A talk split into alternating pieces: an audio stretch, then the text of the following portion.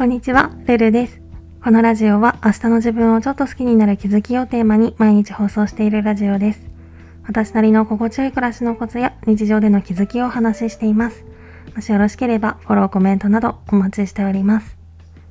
ということで今回はネガティブ感情の原因を整理するのって大切だよねみたいなテーマでお話ししたいと思います。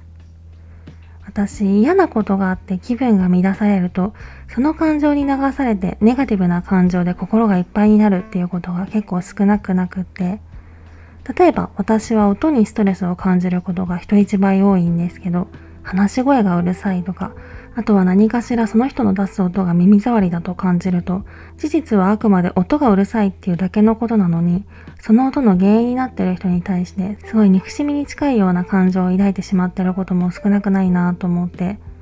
なので、まあそれがたまたま電車で同じ車両に乗り合わせたとかで、一度限りの接触だったり、特に会話をすることがないならいいけど、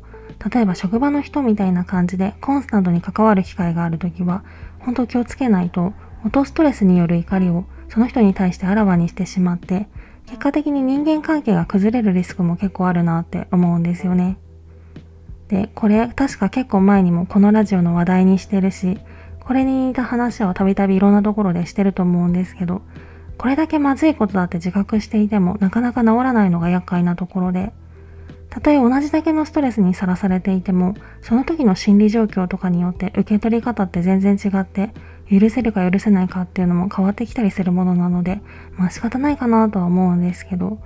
私で言う音ストレスみたいな感じで自分にとって嫌なことが起こると、そしてその原因が人にあると、どうしても相手が自分に対して嫌がらせをしてるみたいな錯覚を覚えて、その人自体にマイナスな感情を抱いてしまったりもすると思うんですけど、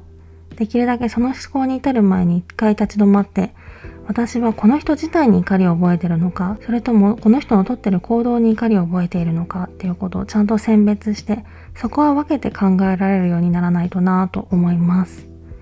これって結構不思議なもので、怒りの対象が人になると怒りってすごく大きな憎しみになる一方で、怒りの対象が無機物っていうか、まあ物みたいなものだと、同じことが起こってても若干冷静に対応できたりもするんですよね。なので、例えばこの人の声うるさいなと思ってイラッとする感情を覚えた時は、一旦頭を整理する時間を作って、私はこの人自体に対してマイナスな感情を抱いているのか、それとも単にこの人の行動の一部分に対してマイナスな感情を抱いているのかっていうことをちゃんと選別して感情のキャパを適切に使っていきたいなと思います。今回はそんな感じです。レタでの質問感想も絶賛募集中ですので、ぜひお気軽にいただけたら嬉しいです。それではまた次の放送でお会いしましょう。